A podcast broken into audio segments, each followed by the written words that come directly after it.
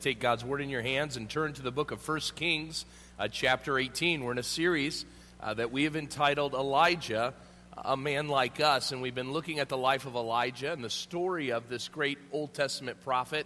And uh, we come to 1 Kings uh, chapter 18, verses 1 uh, through 20 this morning. As a way of quick review, uh, we learned in chapter 17, in fact, we've been in one chapter up to this point uh, 1 Kings 17, that uh, Elijah has uh, gone to Ahab and to the people of Israel, and he's pronounced a famine. This famine has come as a result of uh, the disobedience and the rebellion, not only of the king of Israel, Ahab, and Jezebel, the queen, but also because of the people turning their hearts from Jehovah uh, to the God of Baal. And as a result of that, Elijah goes before the king. He pronounces this judgment. And then, right after that, it seems that a word of the Lord comes from uh, the Lord. And, and it goes to Elijah, and he says, uh, Take off. I want you to leave this place and go to a place called the Kerith Ravine. He would stay at the Kerith Ravine for about a year, and while the famine grew worse and worse, we are told that he would be fed miraculously by ravens bringing him uh, bread and meat both night and day, and then he would drink uh, from a brook. Well, after a long period of time, we know because of the famine, the brook dries up. And at about that time, another word of the Lord comes and it tells him to go to a place called Zarephath. Zarephath uh, is northwest uh, of uh, where he was at on the Mediterranean Sea, what we would call modern day uh, Lebanon. And uh, he's to go there. And this is a significant place because this is the, uh, if you will, the neighborhood of Jezebel. this is the place where Baal worship was most pronounced. And he is to go there. And the word of the Lord says that he was to go there and a widow would provide for him. He goes he makes the 100 mile trek. He comes to Zarephath and he finds the widow and uh, he learns that she's ready to die with her son, that there's no food left. In fact, they're about to make their last meal. As a result of that, Elijah says, Hey, I serve a great God, a wonderful God, a God who has provided me for me in this last year. And I will say, as a prophet of God, that the jug of oil and the uh, jar of flour will not go empty until the famine ends. And so they are able to eat in plenty uh, in, amidst this incredible famine that takes place. And then we're told, as we learned last week, uh, that at some time later, as they're enjoying the provision of God, uh, that the widow's son uh, becomes ill. He becomes so ill that he dies. And uh, we remember last week that uh, the woman becomes undone, and Elijah takes the young boy, takes him upstairs where he was staying, and uh, prays over the, the boy, and uh, life is restored to that boy, and a wonderful reunion takes place in that widow's home. Well, now today we move to chapter 18. And after that boy had been raised from the dead, we find ourselves now looking at what I'd like to call an interlude. Uh, there's some amazing climaxes in the life of Elijah, one of them being the raising of the son. We'll look at another, in fact, the greatest of the climaxes, if you will, of the story of Elijah next week when we look at uh, Elijah taking on 850 prophets of the Asherah group and the prophets of Baal on Mount Carmel. But in between those two high points, is what I'd like to call a valley. It's one of those scenes in the middle of two major scenes that helps bring some context and some understanding to our text. And so let's look at 1 Kings 18, verses 1 through 20. It's a larger passage of Scripture than we've dealt with so far, so I'd ask that you would stand for the reading of God's Word as I read this for us this morning. 1 Kings 18, verses 1 through 20. After a long time, in the third year, the word of the Lord came to Elijah Go and present yourself to Ahab, and I will send rain on the land. So Elijah went to present himself to Ahab. Now the famine was severe in Samaria, and Ahab had summoned Obadiah, who was in charge of his palace. Obadiah was a devout believer in the Lord. While Jezebel was killing off the Lord's prophets, Obadiah had taken a hundred prophets and hidden them in two caves, fifty in each, and supplied them with food and water. Ahab said to Obadiah, Go through the land to all the springs and valleys. Maybe we can find some grass to keep the horses and mules alive so that we will not have to kill any of our animals. So they divided the land they were to cover, Ahab going in one direction and Obadiah in another. As Obadiah was walking along, Elijah met him. Obadiah recognized him, bowed down to the ground, and said, Is it really you, my lord Elijah? Yes, he replied. Go tell your master Elijah is here. What have I done wrong? asked Obadiah, that you are handing your servant over to Ahab to be put to death. As surely as, your, as the Lord your God lives, there is not a nation or kingdom where my master has not sent someone to look for you. And whenever a nation or kingdom uh, claimed you were not there, he made them swear that they could not find you. But now you tell me to go to my master and say, Elijah is here. I don't know where the Spirit of the Lord may carry you when I leave. If I t- go and tell Ahab, and he doesn't find you, he will kill me. Yet I, your servant, have worshiped the Lord since my youth. Haven't you heard, my Lord, what I did while Jezebel was killing the prophets of the Lord? I hid a hundred of the Lord's prophets in two caves, fifty in each, and supplied them with food and water. And now you tell me to go to my master and say, Elijah's here. He will kill me. Elijah said, As the Lord Almighty lives, whom I serve, I will surely present myself to Ahab today. So Obadiah went to Ahab and told him, and Ahab went to meet Elijah. When he saw Elijah, he said to him, Is that you, you troubler of Israel? I have not made trouble for Israel, Elijah replied, but you and your father's family have. You have abandoned the Lord's commands and have followed the Baals. Now summon the people from all over Israel to meet me on Mount Carmel and bring the 450 prophets of Baal and the 400 uh, prophets of Asherah who eat at Jezebel's table. So Ahab sent word throughout all Israel and assembled the prophets on Mount Carmel. Let's pray. Father God, we come to a, an important part of the text where we are introduced to yet again another character in this study. And Lord, uh, in this interlude, if you will, working up to this great um, showdown that will take place in our study next week, uh, we are reminded of the kind of people that you have called us to be. Three examples we are given this morning of three different men Lord, some that were able to serve you well, others uh, who didn't serve you at all. And Lord, the consequences that come as a result of that. Lord, I pray that today we would be found to have a faith like Elijah, to be one who would continue to obey and do as his Father in heaven has commanded him to do. Lord, I pray that that would be our heart's desire and that we would not just hear these words but we would live that way in the days and weeks to come. Father, I pray that you would speak through me in a powerful way, that your word might change lives as a result of your Holy Spirit's work in them. In Christ's name we pray. Amen. You may be seated. we live in a world where it is easy to be a customer or a consumer. Far beyond any time that we've ever lived before, we have the advantage. If we want to know about a restaurant, if we want to know about a certain company, if we want to know anything about a place where we are going, we simply have to go onto the internet and type that company's name and look at the reviews of individuals who have already been there. What a great thing for us as consumers. In fact, every time I uh, go to Amazon to buy a book, I, I, will no doubt stop and look at many of the customer reviews to find out what someone says about that book or that product. In fact, it has taught me a great deal of when to say yes to buying a certain item or where to uh, go and eat. Uh, if I will go or not will be based on that very idea of the reviews. And in thinking of that, I, I wonder if you wouldn't mind me being a bit um, expansive in my uh, illustration to think for a moment what God may be doing up in heaven. I wonder if God sits behind his celestial desk, if you will, and he looks at our life and asks the question after observing our life what type of review might I give to Tim? What type of review might I give to you, the child of God, who is called to obey and to serve me? Might I say that uh, in some ways you do a phenomenal job, and yet in other ways there are things that are lacking? You see, reviews tell a lot for us as consumers.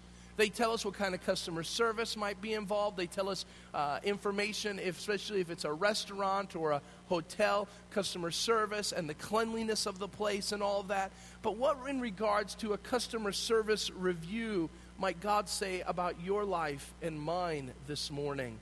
How many stars might He give after looking at your life in this past week?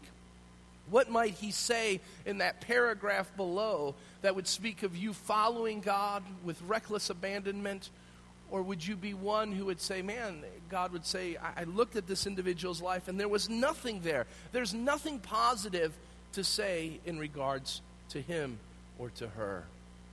As we look at these 20 verses, we are given three examples of people who I believe we can give a review to. Some, as I said in my prayer, do very well, others don't. So let's go ahead and look at these three men's lives Elijah, Obadiah, and Ahab. And let's ask the question today what type of life did they live? What kind of review would God give? And then we'll figure out which one of those are we and how might we need to change how we're living. Now, notice, first of all, this morning, in regards to Elijah, we see a life of surrendered service. Notice in your text this morning, in verse uh, 1 and 2, that it says, After a long time and in the third year, we're giving some information to put us in the right place in regards to this narrative. It has been three years now since Elijah uh, had approached Ahab and told them that the famine was going to come. Three years is a long time. and this three years for Elijah has been a time of waiting and then hurrying up and then waiting again. And yet again, here at the opening of chapter 18, the word of the Lord comes. And again, a reminder for us that God knows where Elijah's at, and he's going to speak to Elijah in the time of his choosing. And again, a reminder for us, for many of us who may be sitting there waiting on a word from the Lord this morning, that it will come, and it will come in God's due time and in his due place and season. And so we're told after a long time, in the third year, we've got Elijah still sitting at the uh, widow's home, probably still sharing the good news of, of God and all that he had done and basking in the glory of the food each and every day and the res- restoration of the life of the son. What a joyous home that must have been that the word of the Lord comes. Now, notice what the word of the Lord says it says, Go and present yourself to Ahab and I will send rain on the land. And it says in verse 2 So Elijah went to present himself to Ahab. Here is the decision that needs to be made. After a long period of waiting, would Elijah do what God had commanded him to do? Now, notice that this life of surrendered service involves, first of all, doing what is required. And I think it's important that we recognize that each one of the requirements that God had in the step of obedience that he had given Elijah was a little different each and every time. Now, notice that when Elijah is, is, is told to go and present himself to Ahab the first time, after doing that, he is told then, right away, to go and hide. And I wonder if Elijah was wondering at that point, God, what are you doing? If I'm going to go talk with the king, if I'm going to present myself before a nation and pronounce judgment upon them, then give me some time to spend with the people and start articulating a call to repentance. But God, what you're asking for me to do is go and hide. I've never heard of a prophet doing that. That just doesn't make any sense. And now three long years have gone where he has hidden himself. He's been in utter seclusion, only to be engaging in the life of, of two individuals, the widow and her son, and now at a time where Elijah probably wants to stay hidden. Because he probably, no doubt, has heard that, of course, he's seen the famine take place. He's seen the three years of utter devastation, of no rain or dew, and what it could do to a land. But on top of that, he also probably is well aware that Jezebel is going throughout the land and killing off prophets, and that he is the most marked individual. He's the most wanted man in all of the land. And now God says, All right, you don't need to go and hide yourself. Now I want you to go to the very man who wants you dead. You know, obedience is pretty easy. It's, obe- it's easy, obedience is, when it makes sense to us, right? when it works for us. I have no problem obeying when I can look at the command that God has given and it makes sense to me. It, it, I don't have to think about it and, and it works for me. But I wonder what Elijah must have been thinking. Hey, I was ready to articulate the truth of, of your word and, and pronounce the judgment you have to all of the people back in 17, verse 1. But now it's 18, verse 1. It's not a good time. This is going to mean a death sentence for me. But notice that isn't what Elijah does.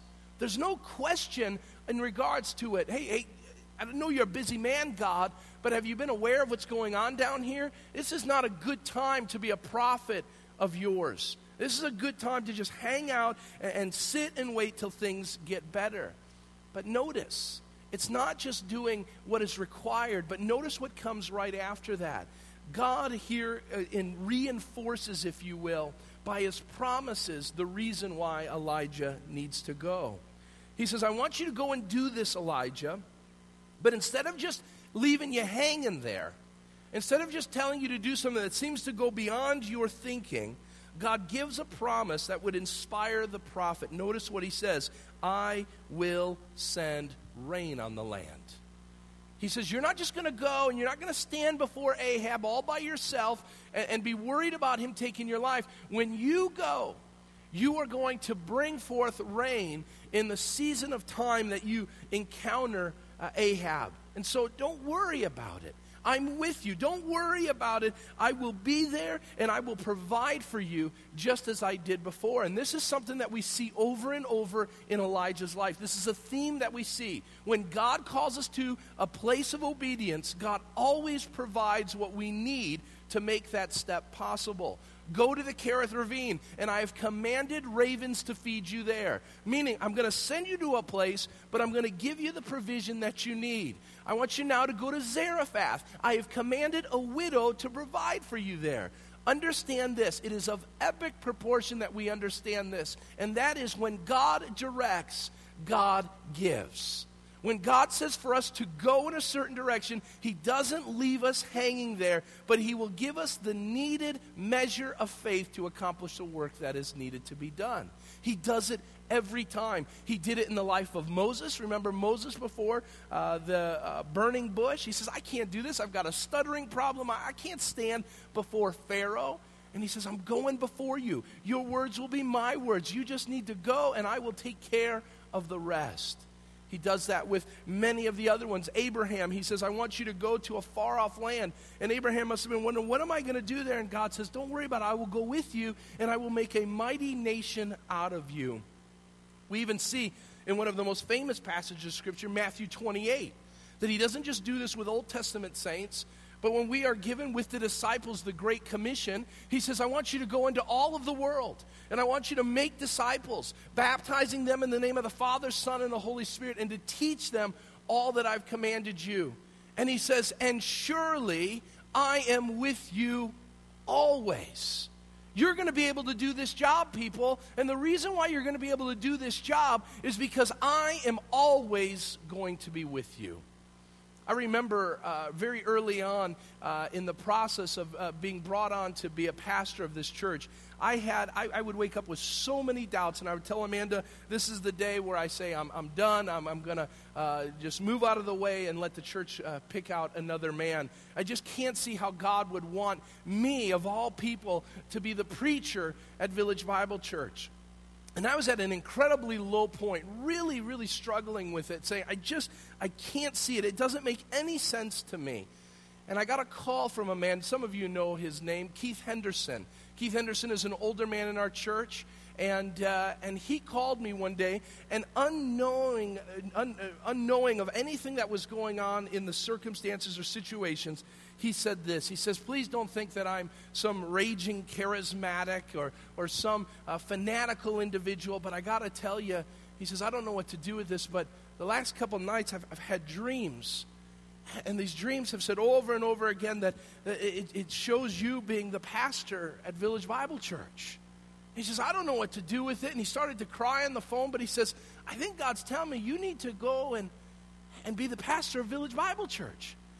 I got off the phone, and Amanda's my witness. I began to weep, saying, Lord, is that your word? And I believe it was with all my heart that God was wanting to give a measure of faith so that as a young man, I would do what I believe God had called me to do and what God was calling this church to do.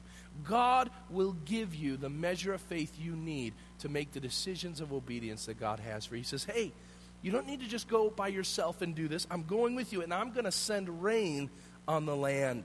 Now, notice the third thing that we see, and that is that this life of service is responsive to every command. It's easy, again, to obey the commands that come easy to us, but what about the difficult ones? Here, he's being told to go show himself. This would mean a death sentence in many ways. But God says he's going to go with him. And notice what the text says. So Elijah went to present himself to Ahab. Oh, the words of that little song we sang in, in Sunday school trust and obey.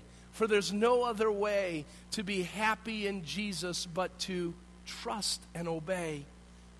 You say, well, that's a simple understanding of the text. I could have drawn that out by myself, Tim. And I will tell you, it may be kindergarten to trust God and obey, but it is the kindergarten lesson that you and I need to hear each and every week. It is so easy for us to not obey the Word of God. And nowhere in our text do we see, but God, or God, I think I'll do this instead, or God, you should pick somebody else. None of that. The noblest character of Elijah is seen that he trusted his God and he obeyed his God. Brothers and sisters, we will do ourselves well this morning to obey the word of the Lord when it comes the first time.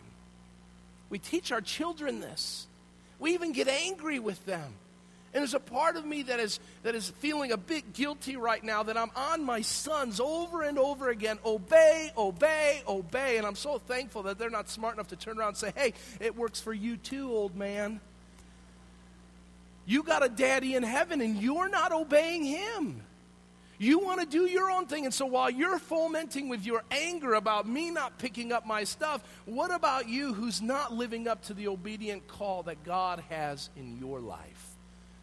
A kindergarten lesson that once again this prophet teaches us. He is responsive. And why is it that he does it? Because even before Jesus would walk on this earth, Elijah understood one thing. And that was if you love God, you will obey his commands. If we say we love God, then we'll do what he says. And this is what we see in the life of Elijah. Are you an Elijah this morning who is surrendered in your service to God? Who is ready to go whenever God says that you're in the army of Almighty God, and when your general says it's time to go, you say, I'm ready. You point the way, and I'll go.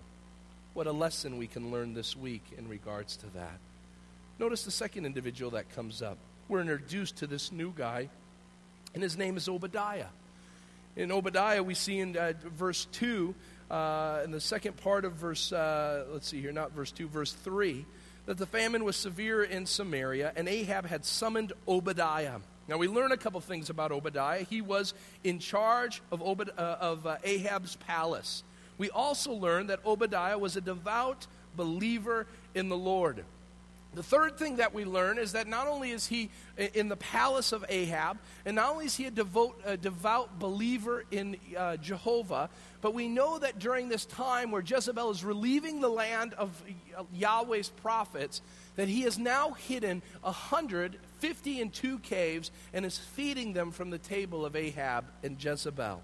So we're learning some good stuff about this guy. Now, I must preface that there's much speculation in regards to Obadiah, and there's a great deal of disagreement on uh, what kind of faith this Obadiah had.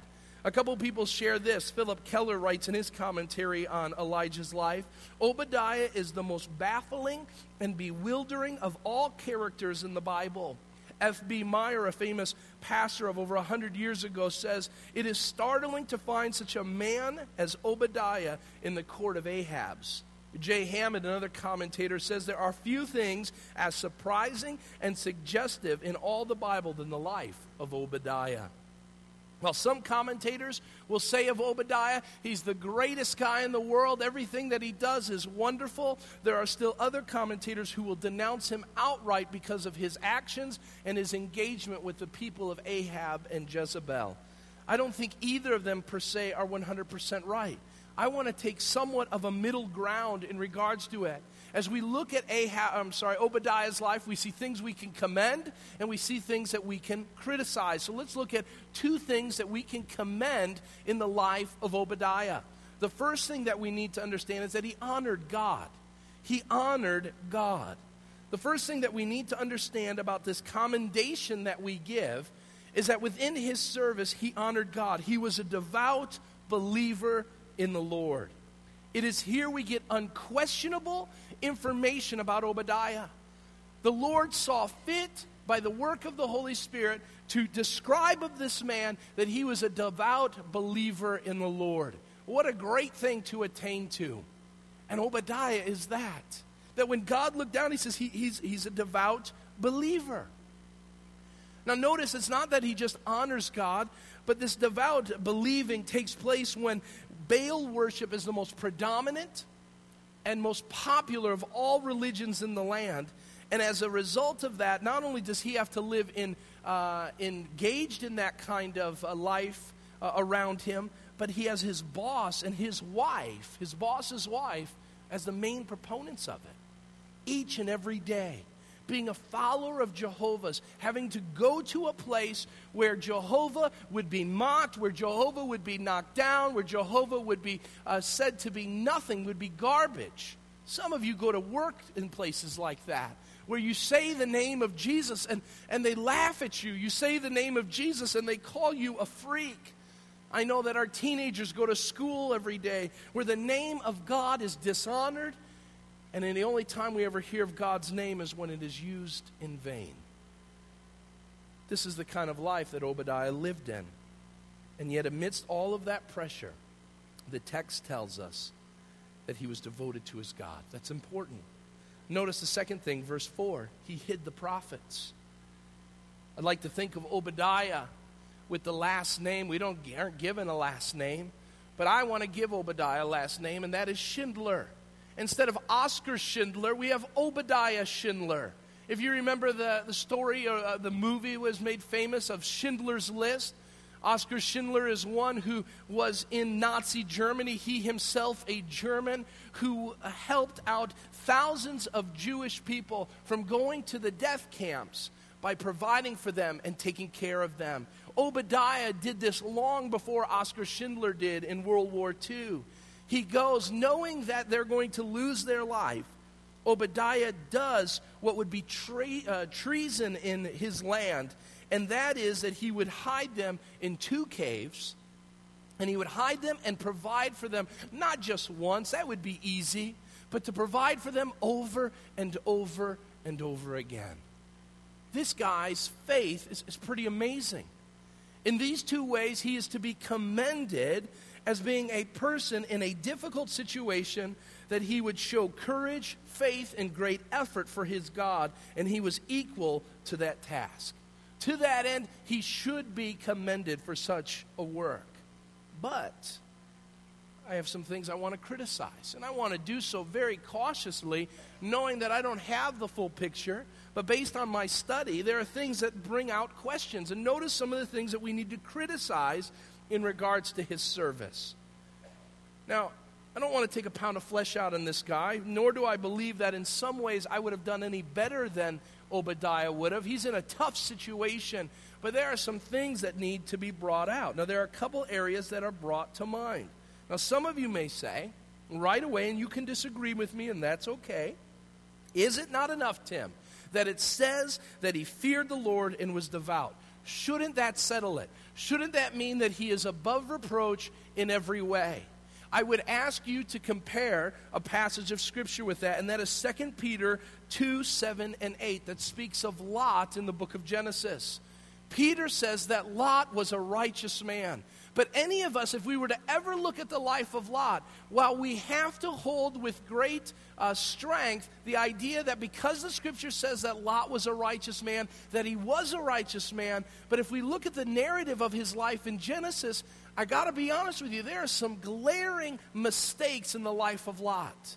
Lot chooses the land of Sodom over another land because he sees all that's going on in the city. And he moves close to the city. And later on in the text, it says he moves into the city and he's engaged in a town. He's immersed in a culture that is hell bent on going against God and his word. We learn later on that there's an, an, incredible indiscretion that takes place after the destruction of Sodom that once again brings question into while God says he is a righteous man, it is a reminder that he is not a perfect man. And just as Lot is, so Obadiah, while being righteous, has some areas to critique. First of all, the first thing we need to critique or to criticize, if you will, is his employment his employment. Obadiah worked for wicked people. He worked for wicked people. His very involvement uh, would be a difficult thing for him to stay devoted to God. First of all, he would have to muffle his witness. He would never be able to share publicly that he is a follower of Jehovah's. The reason why I know that is because anybody who said that they were a follower of Jehovah's, Jezebel was killing. And so it's not a far flung speculation to think that Obadiah had to stay silent about his faith, that he couldn't say anything about the God whom he served. The second thing that we need to understand in regards is not only did he have to remain silent, but he would also be privy and be a part of some of the diabolical activities of Ahab and Jezebel. You think all that killing that was going on, there wasn't plans of it taking place in Ahab's court? You don't think that there were times where Ahab, uh, or I'm sorry, uh, Obadiah saw the death of, of brothers and sisters in Christ and followers of Yahweh, that it didn't happen before his eyes? Well, you say, well, Tim, you don't know that to be true. I think it's hard pressed to think that he wouldn't have been a part of those things. And we've got to ask those questions. Obadiah, what were you thinking? How could you be employed by such a people? And how could you allow uh, to stand idly by knowing that your bosses were doing horrific things? It would be like being an assistant to Saddam Hussein or Muammar Gaddafi and trying to be a Christian. I'm telling you, that's a hard thing to do. That'd be a hard thing that your conscience, I would think, in the life of any Christian would be seared to the max because of what you see and what you're a part of, even though you yourself may even secretly be doing things to try to change that. But notice, he was also engaged in the wrong practice. He worked for wicked people, he was engaged in the wrong practice. Notice what the text says. It says in uh, chapter 18, that uh, in uh, verse 5, Ahab said to Obadiah, Go through the land to all the springs and valleys. Maybe we can find some grass to keep the horses and mules alive so that we will not have to kill any of our animals. Obadiah's uh, role as a child of Yahweh's was to probably spend time in prayer and calling people to repentance. That's what the prophets, no doubt, were doing at that time. And what is Obadiah doing? Obadiah is looking for grass for animals. That's not the job of a believer in a world where God's judgment is taking place. And what a reminder for us that as Christians, we need to be careful that we're not so busy in the temporal things of life that we've given up on the eternal. Obadiah is practicing while he's a good employee to his boss. In some ways, I've got to bring out the issue that he's not being a very good Christian in a pagan world. Again, you may disagree with me. But notice it goes even farther than that, not just in regards to his employment, but in regards to his excuses. Look at verse 7 through 15. Here there's a conversation that takes place. The great Charles Spurgeon says that in his interaction with Elijah, that Elijah doesn't seem to give any kind of positive praise to Obadiah. In fact, this isn't even a conversation between two fellow believers, but one of a stern rebuke and reprimand, Spurgeon says, towards Obadiah. Notice what he says. As, Obadiah was walking along, Elijah meets him. Obadiah recognizes him. We don't know how, but most commentators believe that Obadiah was there when Elijah gave the pronouncement in Ahab's court three years ago. And so Obadiah sees him, he recognizes him. Now, notice what he says he says, uh, let's see here, in uh, verse, um, verse 8 or 7. Is it really you, my Lord Elijah? There's a play on words that takes place here in verse 8. Yes, Elijah replies, Now go tell your master. Notice that Obadiah wants to be connected with Elijah. And he says, Hey, Lord, I'm ready to do whatever you ask. Is it really you? I'm here for you. And notice what Elijah says. He says, not, yes, you know, I'm your master as a prophet or anything like that. He says, go tell your master, Ahab, that I'm here. Elijah doesn't connect him with himself as a believer. He says, hey, the guy you follow is Ahab. Notice the next thing that we see in these excuses. He goes on, he says, I want you to go and tell Ahab that I'm here. Notice what he says in verse 9. What have I done wrong, asked Obadiah, that you are handing your servant over to Ahab to be put to death?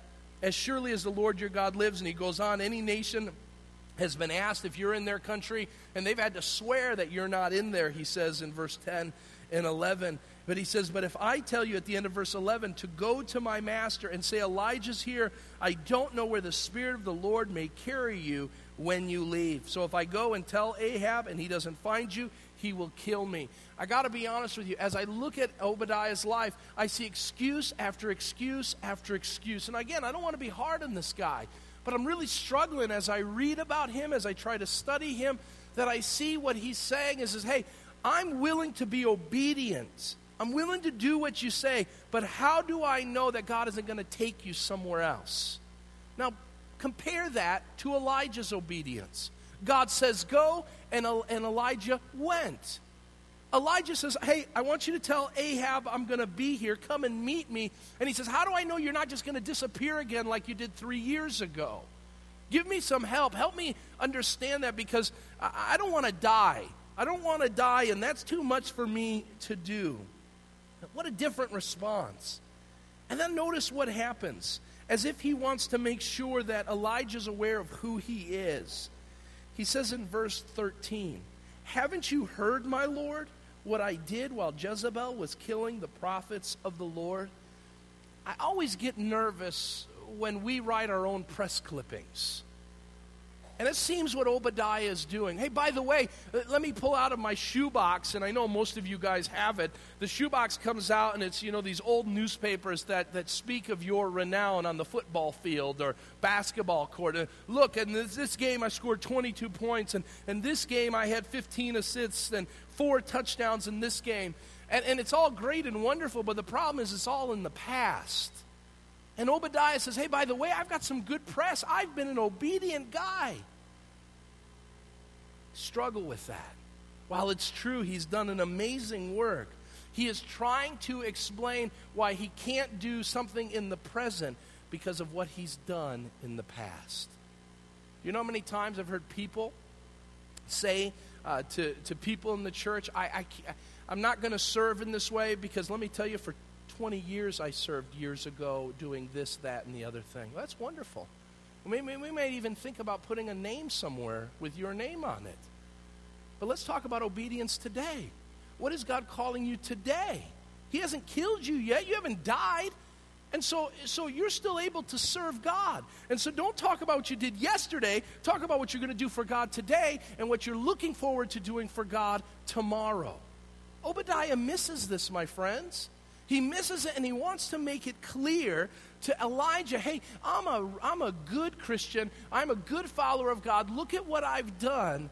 And I got to tell you, it, it, it leaves me wanting as a believer because I see some of my own excuses of not wanting to follow God.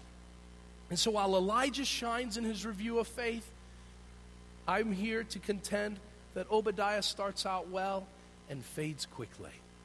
In my opinion, Obadiah is a compromised believer. In my opinion, Obadiah is like many of you today who talk about how devoted they are to God, but when the rubber meets the road, on some random weekend when God says, I want you to go, the excuses come, when God says, I want you to do this certain thing, I want you to speak up at work, I want you to be my light in a world of darkness, you say, But I can't. I'm not good at this. Lord, I did that back in the day. I invited kids to Awana. I, I was big in the youth group, but now I'm older, and man, that may mean I lose a job, or that may mean I lose some position in my neighborhood. Let me tell you, brothers and sisters, when God says go, remember Elijah, he went, no questions asked. Obadiah seems to bring up excuses and questions. I don't have a lot of time left, so let's look at Ahab. Ahab, we see a life of selfish service. We'll learn more about Ahab, but let's just highlight a couple things. True to his word, Elijah says, As surely as the Lord in verse 15 lives, whom I serve, I will surely present myself to Ahab today. Notice verse 16. So Obadiah went to meet Ahab and told him, and Ahab went to meet Elijah. When he saw Elijah, he said, Is that you, troubler of Israel? I've not made trouble for Israel, Elijah replied, but you and your father's family have. You have abandoned the Lord's commands and have followed the Baals. Now summon the people from all of Israel to meet me on Mount Carmel. And he says, Bring the prophets. There's a couple of things that we see in regards to Ahab's selfishness. We know that he is a part of a life of sin because of his selfishness. Instead of pursuing the God of Abraham, Isaac, and Jacob, he starts dabbling with false gods because it wasn't good enough for him to follow God. He had certain desires and certain wants and certain things that he needed in his life that were more important than what God was going to give, and so he pursues a different God. He marries a, a, defiled woman named Jezebel. And, and why would he do that? Because he was selfish, because of the things that he wanted. It seems that his marriage to Jezebel was a political one that it wasn't probably based as much on love, especially the way that they interact with each other just doesn't seem all that healthy later on, our text will tell us. But it's political, so there's selfishness even in who he marries. But notice what happens as a result of it. When you turn your back on God and you follow your own selfish desires, notice what happens first. You will fail miserably in your role. Ahab is the king, the king of all of Israel. And you would think that he would find himself in the courtyard of his palace. You would think that he would be talking about the affairs of the land. You would think that he would be talking about how to help his people in a time of famine. And what is the king of Israel and his chief of staff doing? They're out looking for grass and water for stupid animals. What a failure! What a joke!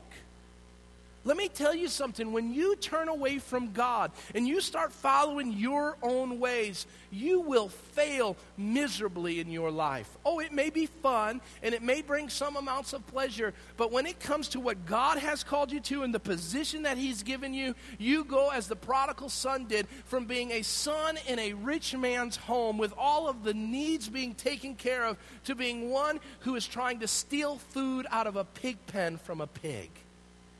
This guy's failing miserably. He's insensitive. It nowhere says that he's even thinking about the people in his land. He's not worried about their well being. He's worried about the dumb, stupid, and I can't add any more words to it, the animals of his day. What an indictment of us in America. I am so tired, and please hear me. This is extra credit, by the way, that that we see hostility towards animals, and these Hollywoodites get on and say, Don't hurt the kitties and the doggies and all of that. But where are those people when we're killing millions of our babies? Where is that? This is the failure of people. We get so focused in on the moronic that we forget that which is moral. And this is what Ahab's doing. He, he's not even thinking about his people. And he's completely inept in the life that he is called to live. He's the king, and he's out looking for grass and water. What a joke. What an absolute joke. This reminds us that when you follow your own ways, while it may look smart and, and right with you, it is utter foolishness. And that's why the Bible says that the fool says in his heart, There is no God. Who's the fool? Ahab. Notice what he does in verses 17 and 18. He flings accusations towards others. Notice he comes and he says, You're the troublemaker. Elijah, you're the one. You're the problem. When you're starting to live selfishly in your life, you're going to find yourself failing miserably in the role that God has called you to, but likewise, you will fling accusations of blame towards other people. It's not my fault that these issues have happened. It's not my fault that the famine has hit this land. It can't be my fault. I'm the king. It's got to be someone else's fault, and I'm going to find whoever's fault it is. And let me tell you something when you're living selfishly, you will find every way to blame someone else but yourself for the struggles and consequences that come to life. I can't tell you over and over again I've heard people, time in and time out, who have blamed someone else for their sin. Well, it's not my fault, it's so and so's fault. And you know, it, it's, not, it's not very new. Adam and Eve were in the garden. Adam sins. And what is the first thing that he says to God when God comes? The woman you gave me, she made me do it. Oh, in our sin, how quick we are to pass the blame to someone else. And Elijah puts him in his place. And he says, You know what the problem is? It has nothing to do with me. I'm just the messenger. He says in verse 18, he says, You have forsaken the commands of God. You've forsaken them. The reason why this famine has come, the reason why people are dying, the reason why you find yourself in the futility of your own life pursuing uh, grass and water for dumb animals is because you and you alone have forsaken the commands of God. Brothers and sisters, some of us are dealing in some tough trials and tribulations and struggles, and we want to pass the buck to everybody else. We want to blame it on the economy. We want to blame it on, on, on bad karma. We want to blame it on everything. And I will tell you, take some time and ask the question Is the reason, as we talked about last week, the reason for my trial and tribulation as a result of my sin? Remember, I said that the woman, the widow, asked the right question Did this death happen as a result of my sin? That was a good question. Ahab should have been asking that. Three years, no rain, no water. You would have thought it would have dawned on him that he would have said, Maybe it is me.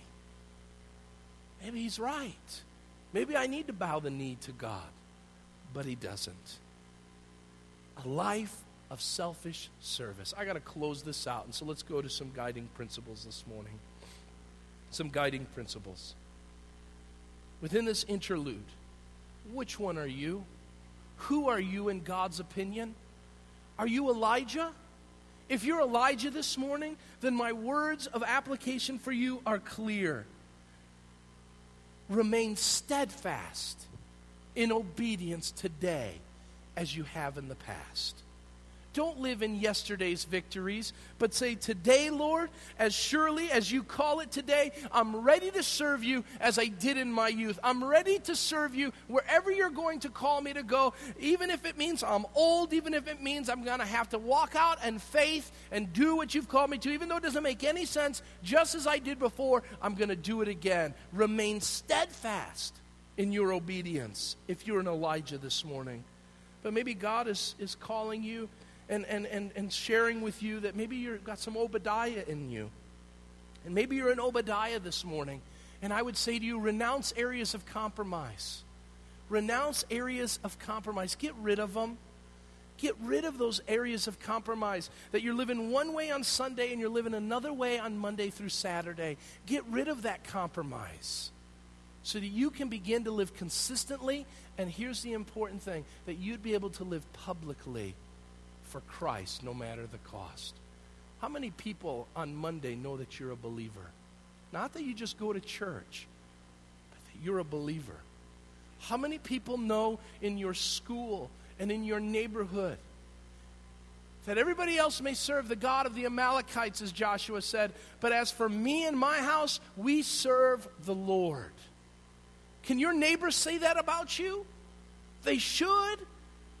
I mean, we're to be light. How can we be light if people don't know who we are? If you're an Obadiah today, get rid of that compromise and live publicly and consistently for God. And finally, maybe today the Spirit is convicting you that you're an Ahab.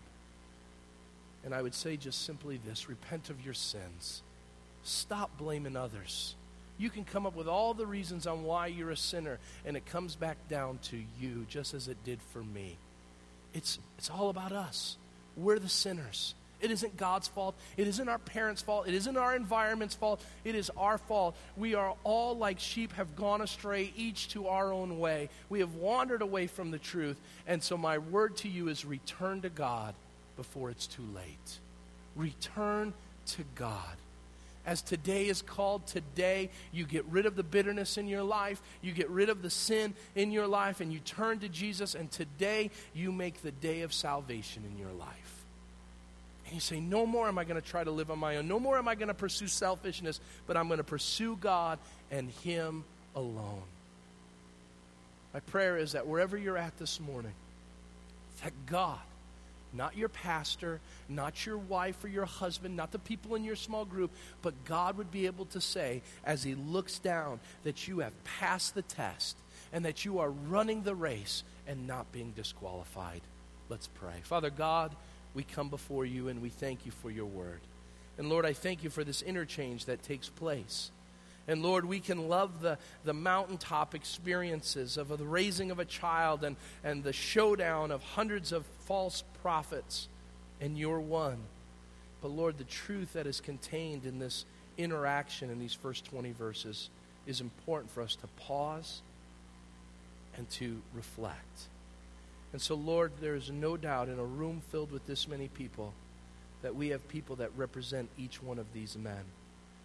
And Lord, I pray that through the gift of your Holy Spirit, each of us, including myself, that we would do an examination, that we would seek to know if we are living the life of faith that you've called us to, or if there's compromise, or if there's selfishness, that we would rid ourselves of that so that we can live in light of the faith walk that you've called us to.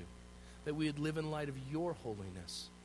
That we would live as your Son, Jesus Christ, did.